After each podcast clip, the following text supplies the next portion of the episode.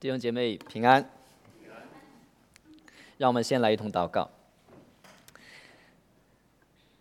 天父上帝，我们感谢你，我们在这啊圣圣诞节的前面一个呃主日，我们来思想主耶稣基督的降生和我们人类的盼望。我们求天父自己今天啊来在我们中间啊，借着你的圣灵的工作，使我们呃心里面充满啊你要给我们的盼望。奉主耶稣名字。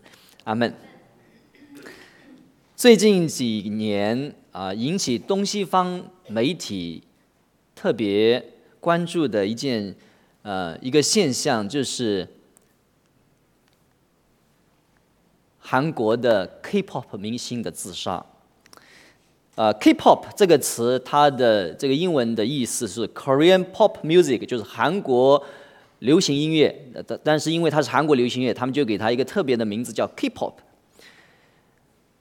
在最近几年，呃，韩国明星自杀的事件是层出不穷。呃，今年就有好几个，啊，有一个叫雪莉的，啊啊，还有一还有几个人，就是在短短的呃几几个星期里面，就是接连着发生自杀的事件。如果大家呃看这些照片，就知道说。呃，韩国的这个 K-pop 明星啊，都是那些外貌和呃都长得特别漂亮，然后呢，才艺也很好。这是很多人羡慕的这些男生女生，特别是那些少男少女，都希望成为他们这样的人。他们为什么会选择自杀呢？到底什么原因让他们对生活失去了盼望？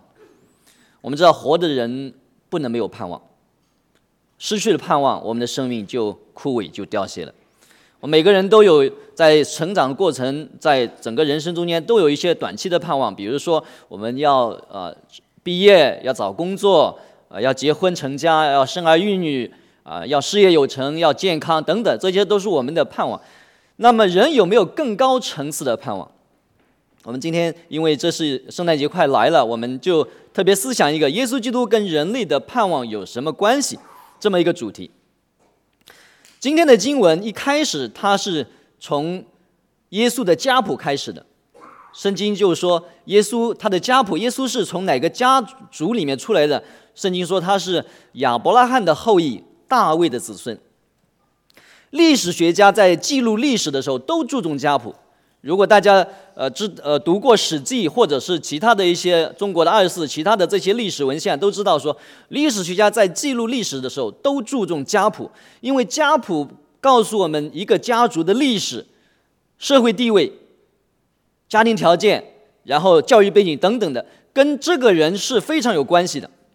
那在新约圣经一开始出来的时候，第一卷书的第一句话就讲说耶稣的家谱。他是亚伯拉罕的后裔，是大卫的子孙。我们先来看亚伯拉罕。亚伯拉罕他的原名叫亚伯兰，他来自哪里呢？他来自于加勒底的乌尔。在很远古的时候呢，有那么一个城市，在当时已经非常发达的，大概就相当于现在的伊拉克的南部的一个地方。他的名字叫加勒底的乌尔。他的父亲叫做塔拉，塔拉生了三个儿子。亚伯兰是其中一个，他父亲就带着他的儿子就移民到了哈兰，哈兰就相当于现在叙利亚的一个城市。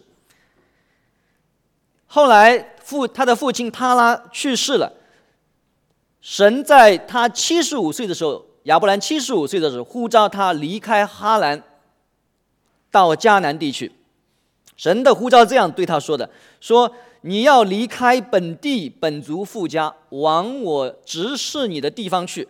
我必叫你成为大国，我会赐福给你，叫你的名字为大，你也叫别人得福。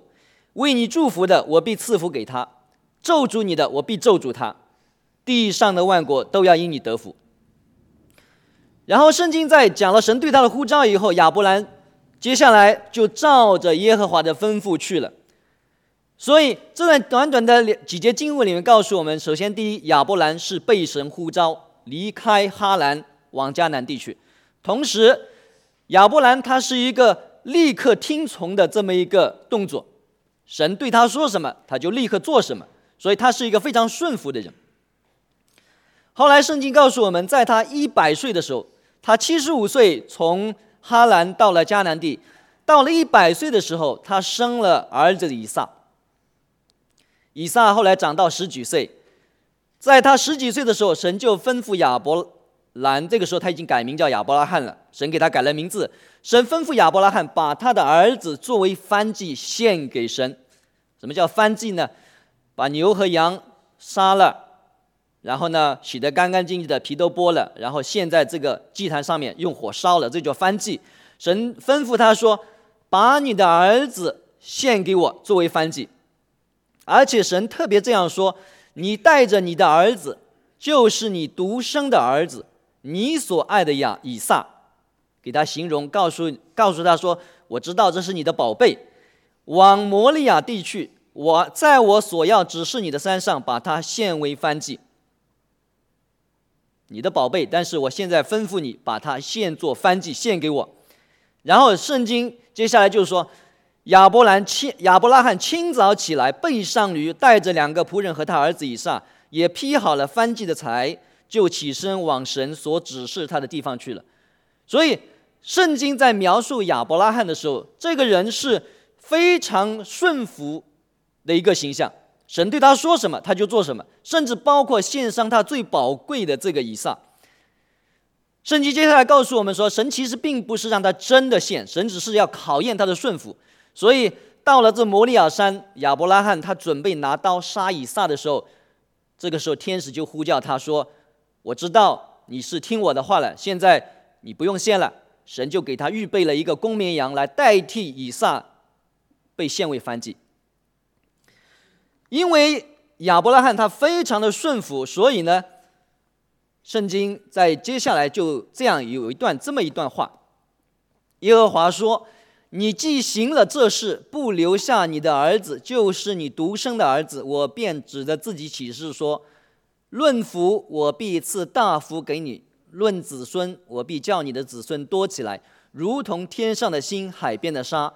你子孙必得着仇敌的城门，并且地上万国都必因你的后裔得福，因为你听从了我的话。在这里面，神告诉他说。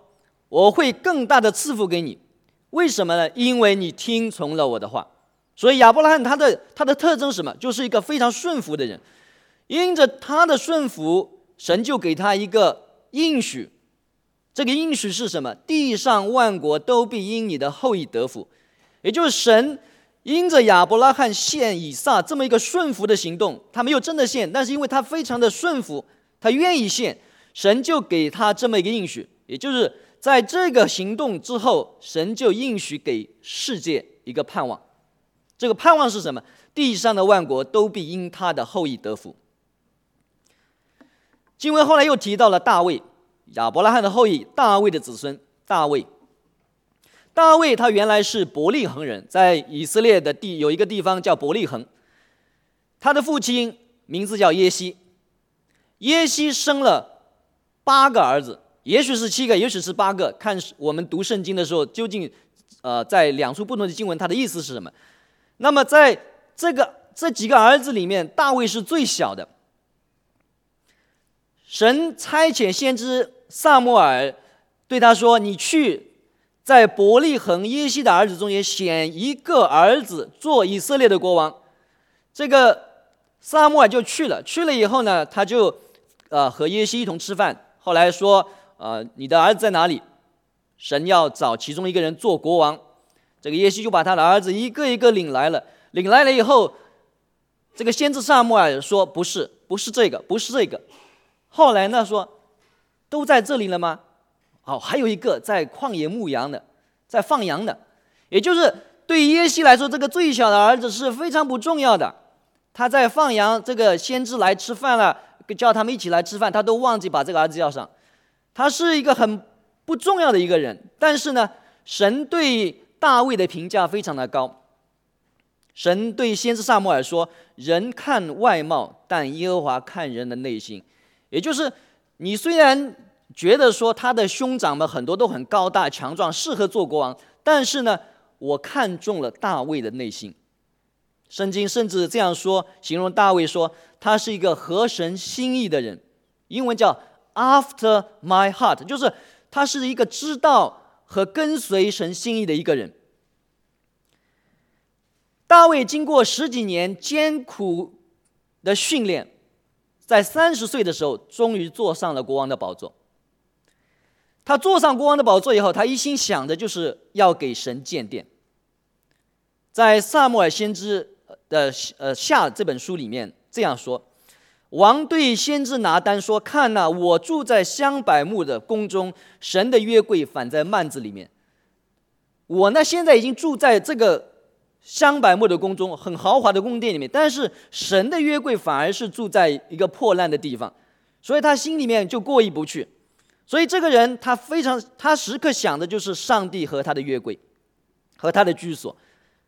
因为这个原因呢，神就给他一个应许，在萨姆尔下七章的时候这样说：“你寿数满足，与你列祖同岁的时候，我必使你的后裔接续你的位，我也必坚定他的国，他必为我的名建造殿宇，我必坚定他的国位，直到永远。”你的家和你的国必在我面前永远建立，你的国位也必坚定，直到永远。所以在这里面，神就对大卫说：“因为你想要为我建殿，你想要给我一个住的地方，现在我要坚定你的家。然后你的儿子以后他会接续你的这个国王的位置，他会为我的名建造殿宇。”十三节说。我必坚定他的国位，直到永远。所以大卫是一个怎么样的人？他是一个时时刻刻想着神的心意和神的圣殿的这么一个人。在诗篇六十三篇，可以可以反映出来。诗篇六十三篇，大卫在旷野逃难的时候，他这样说：“神呐，你是我的神，我要切切寻求你，在干旱疲乏无水之地，我可想你，我的心也切慕你。”因你的慈爱比生命更好，我的嘴唇要颂赞你。然后在第五节他说：“我在床上纪念你，在夜更的时候思想你，我的心就像饱足了骨髓肥油一样。”他就想说：“当我晚上在床上，我虽然在逃难，但当我想到上帝的时候，我的心就无比的满足。”他就这么一个人，他的心因为上帝而得到满足，而且他也时常的想着神的事情。就这样一个人，神给了以色列人一个盼望，说大卫的子孙要永远做王。所以在旧约圣经里面有时常的有先知在预言。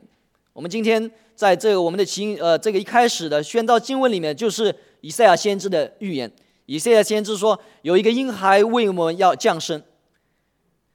他的政权与平安必加增无穷，他必在大卫的宝座上治理他的国，以公平公义使国坚定稳固，从今直到永远。万军之耶和华的热心必成就这事。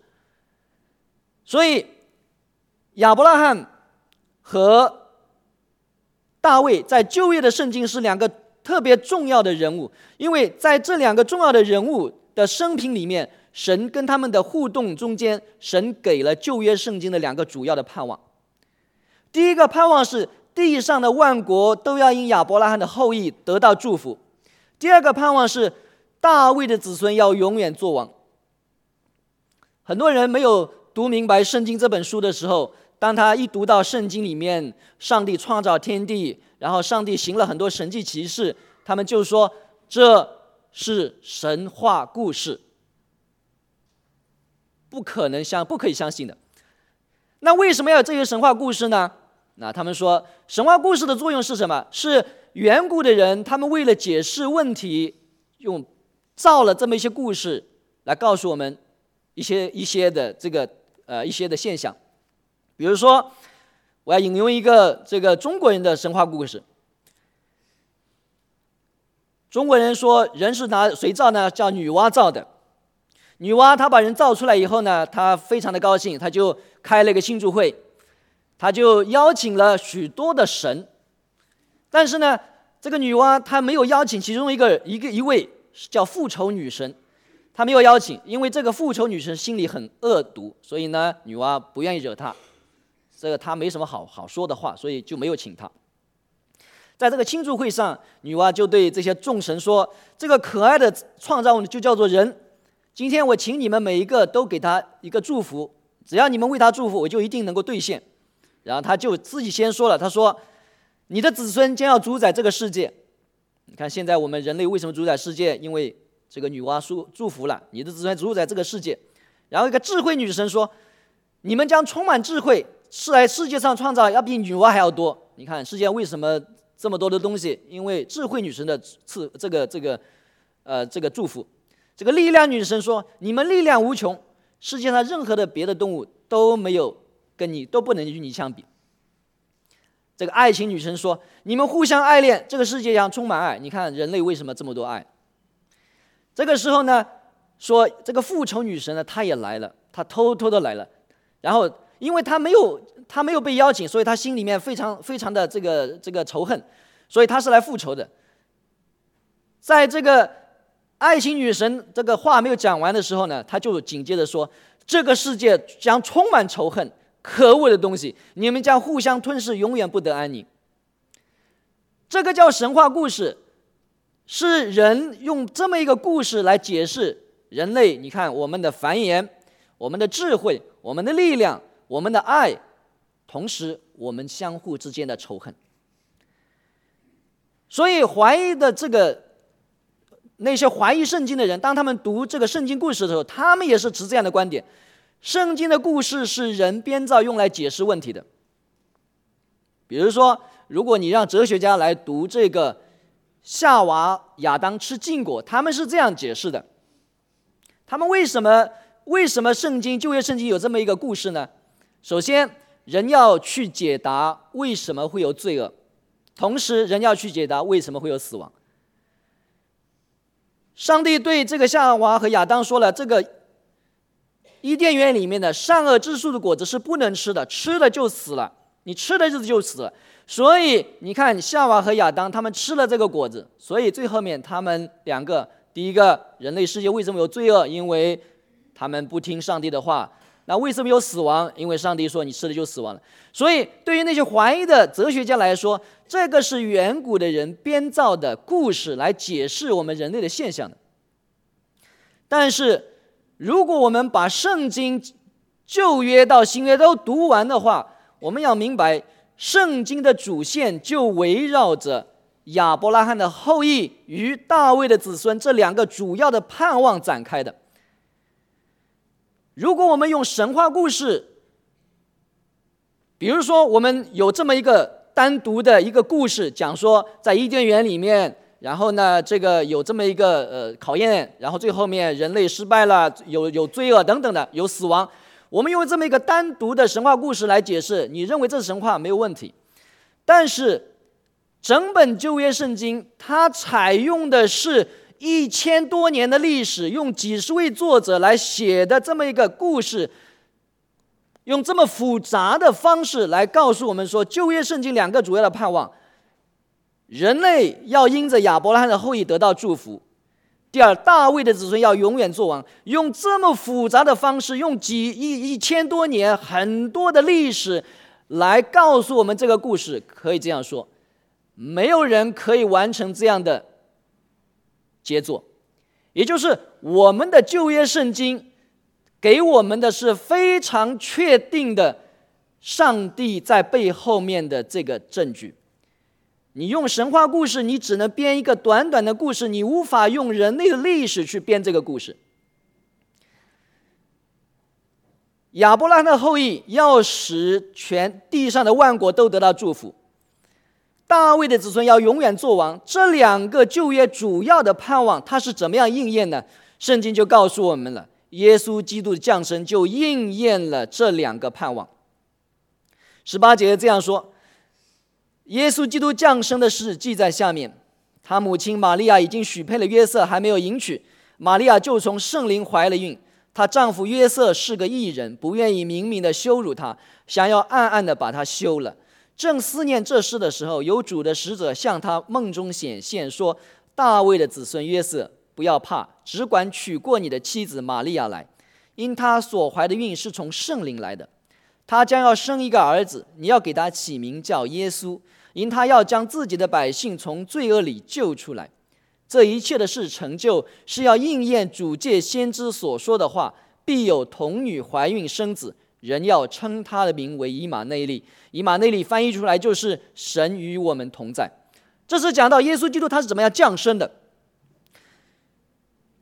基督教、天主教，包括东正教，我们都相信一个信经，叫做《使徒信经》。《使徒信经》里面，其中有一句话这样说：“我信我主耶稣基督，神的独生子，因圣灵感孕，由童真女玛利亚所生。”我们在座的每一个人，我们的生命开始。都从一个受精卵开始。受精卵，这是一张这个科学的图片。这个大的这个圆球代表的是从母亲身体里面出来的卵子，这个小小的蝌蚪一样的代表的是从父亲里面出来的精子。每一个人都从一个受精卵开始，父母亲的性生活，然后呢，这个精子就钻进了这个母亲的卵子，接接下来这个就变成一个受精卵。所以，在座的任何一个人都从这里开始。所以我们为什么像父亲又有像母亲，就是因为我们的一半的基因是从父亲而来，一半的基因是从母亲而来。从父亲而来的基因是怎么样进去的？就是通过这个精子进去的。从母亲而来的这个部分，就是在这个卵子里面。这两个部分必须要结合，成为一个受精卵，我们才有生命。这是我们任在座任何一个都这样，但是圣经告诉我们，耶稣基督他没有肉身的父亲。你说怎么可能呢？如果从科学的角度来说，这是绝对不可能的，是不可能的。在科学的角度来说，一个卵子它是一个我们叫做单倍体，单倍体就是它只有一半的基因，它是不可能成为一个人的。无论他怎么样子，一在在怎么怎么神通广大，他都不可能成为一个人的。所以，在这个故圣经告诉我们，耶稣基督的母亲玛利亚，她是从圣灵怀了孕，也就是圣灵就用一种超自然的方式，使得这个玛利亚的这个卵子就感孕了。从科学的角度来说。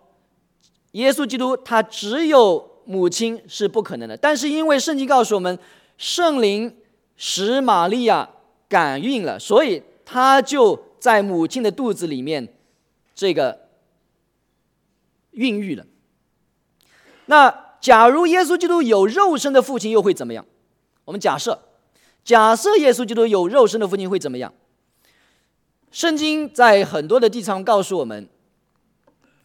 比如说，《哥林多后书》五章二十一节这样说：“神使那无罪的替我们成为罪，好叫我们在他里面成为神的义。”神是那无罪的，也就是耶稣，他是无罪的，他替我们成为罪，好叫我们在他里面成为神的义。所以，他必须是他是一个无罪的人。然后，《约翰一书》的《约翰福音》的一章二十九节这样说：“约翰看见耶稣来到他那里，就是说，看那神的羔羊，除去世人罪孽的。”所以，耶稣在这里的工作是什么？没有罪的替我们成为罪，他是除去世人罪孽的。如果说他有一个肉身的父亲，他是没有办法做到这个工作的，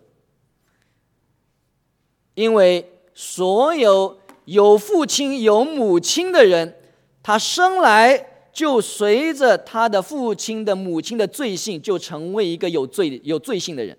所以在罗马书的三章九节这样说：犹太人和希腊人都在罪恶之下，就如经上所记，没有一人，连一个也没有。也就是我们所有生在世界上的人，没有一个是真正的艺人。如果说耶稣他有肉身的父亲，会怎么样？也就是耶稣基督不可能成为我们的赎罪祭，他做不到这一点。所以在圣经的故事里面。他不仅仅是告诉我们说，我们需要一位救主，而是告诉我们，上帝用这样一种奇妙的方式，是让圣灵使玛利亚就这样没有父亲的，呃，没有丈夫的，就这样怀孕了，然后使得这个降生的婴孩，他不在这个罪恶的谱系之下，所以他最后能够成为世人的救主。约翰福音一章的一节这样说：“太初有道，道与神同在，道就是神。这道太初与神同在，道成了肉身，住在我们中间，充充满满的有恩典有真理。我们也见过他的荣光，正是父独生子的荣光。”圣经新约圣经非常清楚的给我们看到，耶稣既是神，又是人，他是从童贞女玛利亚所生的。因为他不是从亚当这样一一直下来到约瑟这样降生的，所以他才能够为我们赎罪。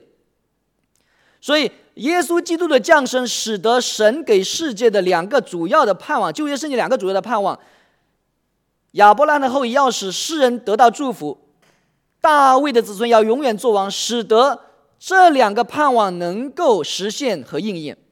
这两个盼望是怎么样实现的？当然是通过耶稣基督降生才能够实现。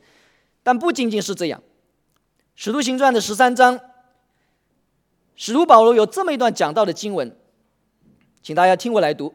使徒保罗这样说：“弟兄们，亚伯拉罕的子孙和你们中间敬畏神的人呐，这救世的道是传给你们的。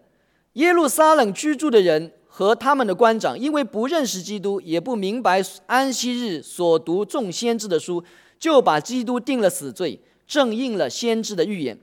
虽然查不出他有当死的罪，还是求比拉多杀了。既成就了经上指着他所记的一切话，就把他从木头上取下来，放在坟墓里。神却叫他从死里复活。那从加利利同他上耶路撒冷的人，多日看见他。这些人如今在民间是他的见证。我们也报给好信息给你们，就是那应许祖宗的话，神已经向我们这做儿女的应验，叫耶稣复活了。正如诗篇第二篇记得说：“你是我的儿子，我今日生你。”使徒保罗在这里面说，神应许给列祖，也就是旧约圣经的那些主要的人物，给他们的那些应许，今天向我们做儿女的应验，怎么样应验呢？神叫耶稣复活了。神叫耶稣复活，从死里复活这件事情，使得旧约圣经所有的这些应许都能够应验，特别是在旧约圣经的两个主要的盼望。然后使徒保罗接下来进这样说：大卫在世的时候遵行了神的旨意，就睡了，归到他祖宗那里，已见朽坏；唯独神所复活的，他并未见朽坏。大卫的子孙怎么能够永远做王呢？大卫的子永远做王，只能够做耶稣基督从死里复活，他不会再死这么一个条件下面，才能够永远做王。所以，耶稣基督他通过钉十字架。并且从死里复活，才实现就所有旧约的盼望。所以，旧约圣经和新约圣经，旧约圣经的盼望就在新约圣经所宣告的、所介绍的、所描绘的这位耶稣基督的身上得到应验和完全。对于地上的万国，要因亚伯拉后裔得到祝福。大卫的子孙要永远做王，这两个应许，同时也是两个预言。我们刚才讲了，耶稣基督他通过降生、死和复活，完成了和应验了这两个预言和应许。我们要问一个问题：是预言和应许在先，还是应验在先？是旧约的预言和应许在先，还是应验在先？从时间上来看。当然是预言，还有应许在先，应验在后。但是，但是整本圣经从一开始的时候，他就告诉我们，圣经这本书它是围绕着耶稣基督在展开的。旧约在预言的同时，如果大家读先知书的时候，你会发现，旧约在预言的同时，好像这些预言已经完成了。新约讲论基督的时候，他同时也告诉我们，基督的根源从亘古就有了。所以，基督不是只在这个新约的时候他才有的，他的根源他是在太初就有了。旧约在预言的时候，好像不是说啊这些预言先预言着以后怎么样不知道，而是在预言的时候，上帝已经好像做完了他的工作一样。所以，我们可以这样说，在整个上帝的救赎计划里面，可以这样说，应验是在前的，也就是在神的计划里面，耶稣基督降生、死和复活这件事情已经是铁板钉钉的事情了。但是在整个人类的这个历史中间，上帝还是用通过这种预言、应许的方式告诉人，他将要来，他将要成为我们的救主。所以，如果大家明白旧约和新约的这种连贯性，我们可以这样说：基督徒的信心是这个基础，我们的基础是非常扎实的。你从旧约圣经到新约圣经，你可以这样相信。这本圣经是不可能用人的神话来编造的，所以我们的信心是什么？我们的信心是真的有一位上帝，他真的在耶稣基督里面拯救罪人，永生是一定会有的。所以，我们因为这样的信心基础，所以我们可以好好的听神的话，我们做神的工作，我们为神热心是非常值得的。对于我们的朋友，如果说你正处于了解基督信仰的这个阶段，我愿主加添你的信心，能够跨出这信心的一步。前面是我们提过了韩国的这些 K-pop 明星的自杀。K-pop 明星为什么要自杀？这些明星他自杀，他其实是有有有原因的。K-pop 明星他们面对的三个主要的困扰，或者说。这个对他们来说非常困难的事情，三个三件事情。第一个，他们是赚钱的机器。这些明星，你看他们非常的漂亮、光鲜，每次出来就是那么光彩夺目。但是如果大家明白他们的生活，他们的饮食、运动、形象，这些都是被严格控制的。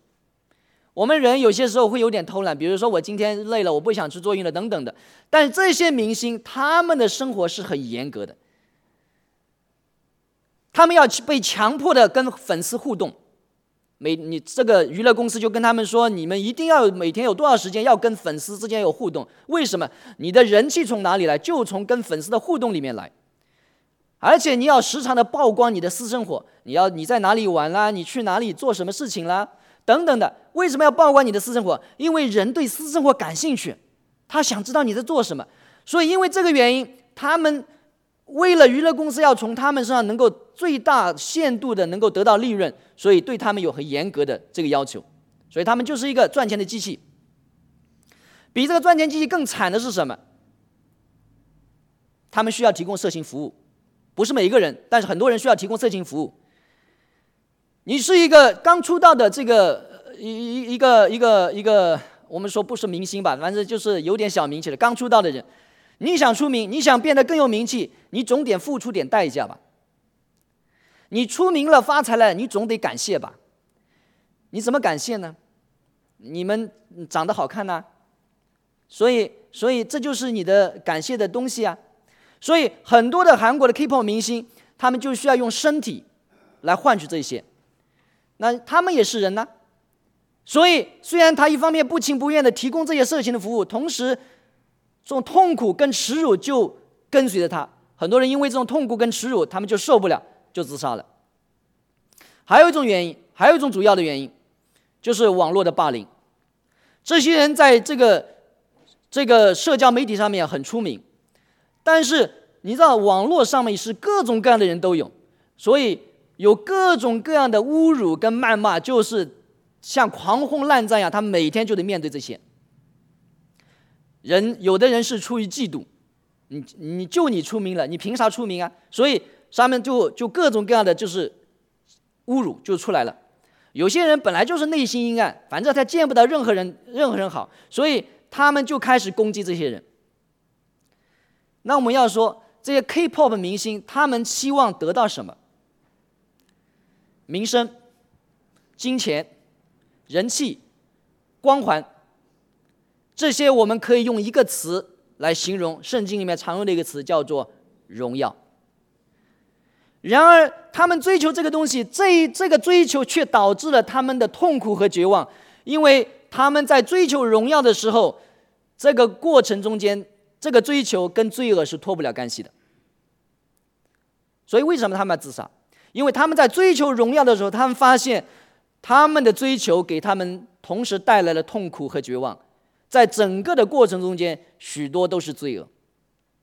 耶稣基督来到世上的时候。他却选择了贫穷、受苦、羞辱、十字架、死亡。耶稣基督从天上而来。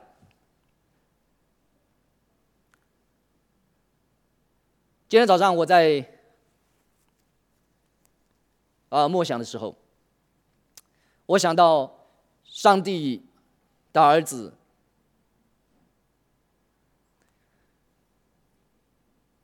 愿意为我们成为一个人，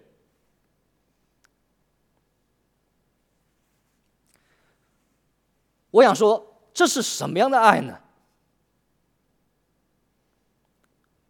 他本来在天上，这是什么样的爱，让他愿意为我们成为人？他失败了吗？在这一切的经历里面。圣经告诉我们，耶稣都拒绝罪恶，直到他最后从死里复活，升到神的右边，重新得到他的荣耀。所以，耶稣基督他是先受苦再得荣耀。这个我们中国很伟大的作家鲁迅先生，在他刚出道的时候写了一篇日记，叫做《狂人日记》。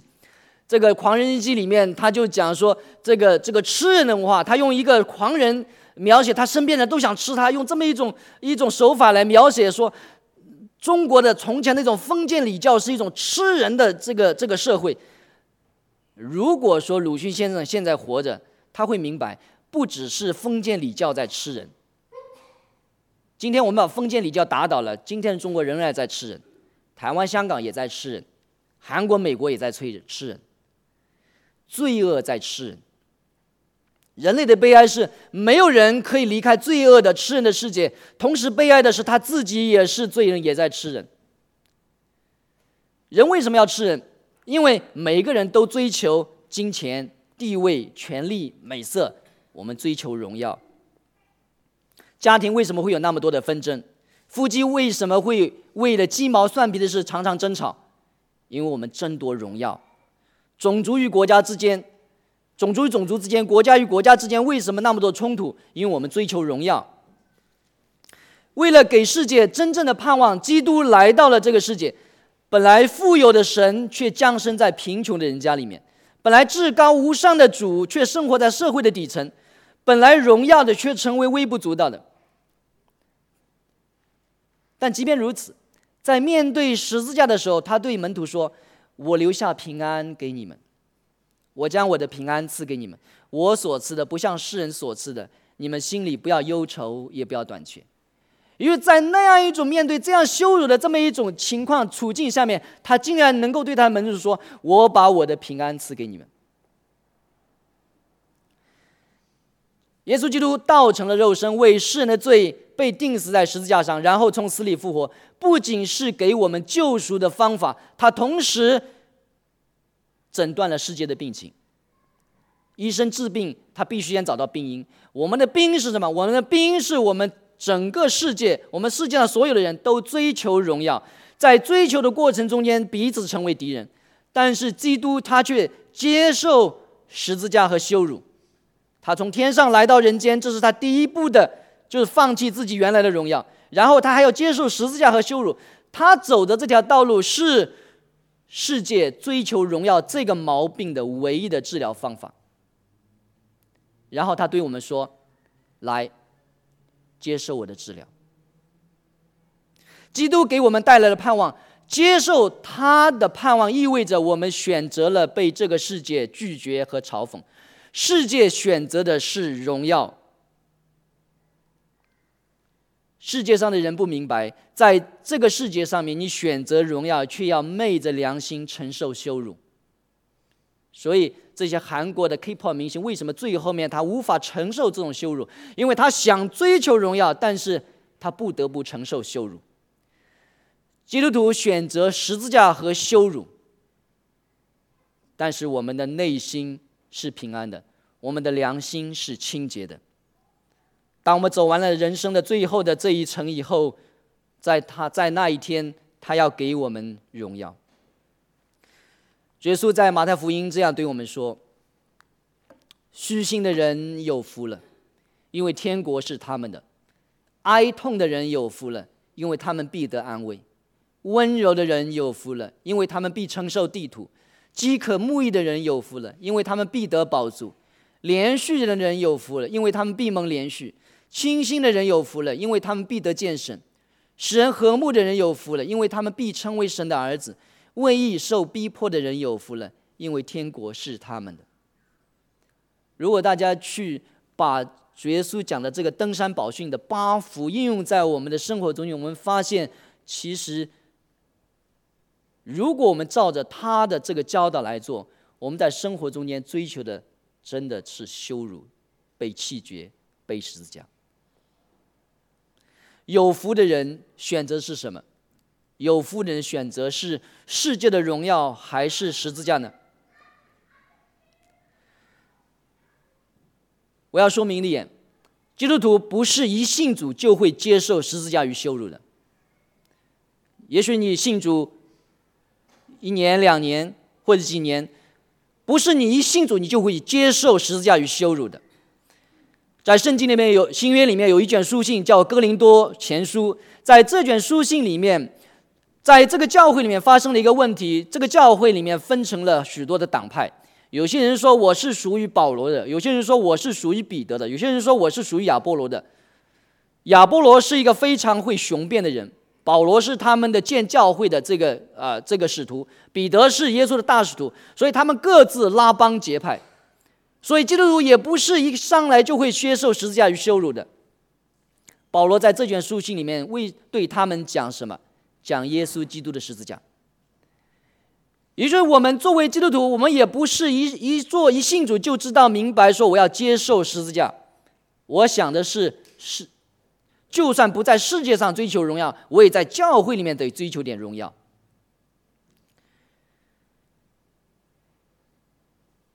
改教著名的改教改教家马丁路德，在他改教的时候，他同在当时他又讲了很多的著名的观点，比如说我们唯独信心、唯独恩典得到这个救恩，这是他一个著名的观点。他同时对于当时天主教的各种腐败现象，他做了一个诊断。天主教当时在这个十十六世纪，十六世纪马丁路德这个年这个这个呃呃年段的时候，天主教是非常奢华的。所以马丁路德说，他们的神学是什么？是荣耀的神学，在教会里面都追求的人比人要更好，人比人要更强，而不是十字架的神学。耶稣基督的是这个这个神学是十字架的神学，是甘愿往下走，受苦。受羞辱，最后得到荣耀的这么一种神学。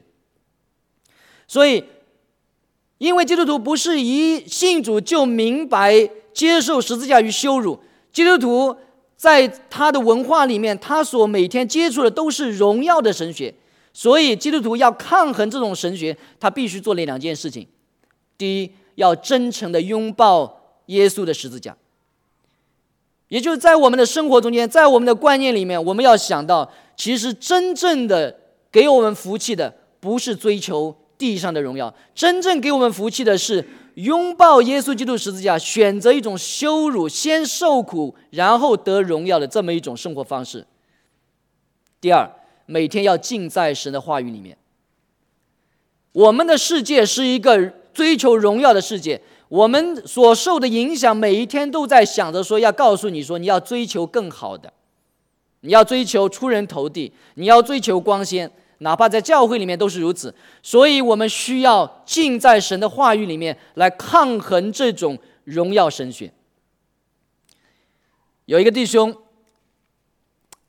他时常的这个打电话给我，他不是我们教会的，他有很多的他的他是有很多的困难的。我明白他有很多的困难，其中一个很大的困难是他跟他的父亲之间是关系很差。他的父亲呃，在在在澳洲生活了很多年，但是呢，是是非常不像父亲的一个一个一个角色。所以，所以他心里面对他父亲充满了仇恨，所以他常常说：“我我知道要要要原谅，但是我没有办法原谅。”然后我我没有办法，我也没有办法帮助他。我就跟我我也我经常说，圣经告诉我们是这样，圣经告诉我们这样。然后有一次有一些时候，他就问我说：“哎，那个这个飞传道你在做什么呢？”啊，我说我我最近在读圣经啊。他说我我你怎么经常读圣经啊？我说你不读吗？他说我我有些时候听圣经讲道，在 YouTube 上面有一些著名的这个牧师讲道。我说很好，你听讲道，但是但是你要明白，我们需要读圣经，因为讲道不能取代你读圣经。啊，这这么一段时间以后，后来呢，他有一天跟我说，他说我这两天我开始读圣经了。我读了什么？他说我读了《使徒行传》，在《使徒行传》第七章，我不第八章我忘记了。这么在讲到这个斯蒂凡，斯蒂凡被犹太人用石头砸死的时候，他说：“主啊，赦免他们。”他说：“我读到这段经文的时候，我突然在想说，与斯蒂凡他在被犹太人砸死了，他都想到说，我能我他能够求耶稣饶恕他的罪，他们的罪。”他说：“我对我的父亲，我就不能饶恕吗？”我说：“对。”所以，我为什么劝你要经常读圣经？在你读圣经的时候，圣经的话就告诉你，你要怎么样去抵抗这个世界对你的影响。圣诞节是让我们喜乐的日子，因为基督来到了世界上面，他借着十字架的羞辱完成了救赎，他也给我们指明了一条真正通向荣耀的道路，就是先受苦。再得荣耀。世界上的人没有这样的智慧。世界上的人所以找不到真正的幸福，真正的荣耀。下个星期我邀请了一位老姊妹来做见证。这位老姊妹她出身名门，但是她可能不会说她她是她是出身哪里，但是她甘愿为主受苦。她的身体有病痛，但她脸上却是那么的安详。所以我希望她能够给我们做一个非常感人的见证。亲爱的弟兄姐妹，基督是我们的盼望，因为基督从死里复活，他做了大卫的子孙，永远做王。他也完成了神向亚伯拉罕的应许，让万国借着他的后裔得到福气。我们接受基督作为我们荣耀的盼望，我们选择了基督的十字架的道路。亲爱的朋友，你来到教会，一定不是来购物的，你要寻找人生的意义。内心的平安，生活的幸福，这正是神要给你的。所以，我邀请你接受耶稣完成的救赎，选择他先受苦再得荣耀的路径，你会明白人生的意义，得到内心真正的平安，找到生活真正的幸福。让我们来一同祷告。天父，我们感谢你，天父。你的救恩是何等的奇妙！这是人的心、人的思想没有办法明白的。主啊，你是一位又真又活的神，你在圣经中间启示了你自己，要明白说，信靠你是有福的。我们感谢你，借着耶稣基督来到世上来拯救我们，给我们带来真正的盼望。主啊，求主来恩待我们整个教会。使我们能够拥抱主耶稣基督的十字架，能够走这条先受苦、先被羞辱、再得荣耀的这么一条道路。听我们祷告，奉主耶稣名字，阿门。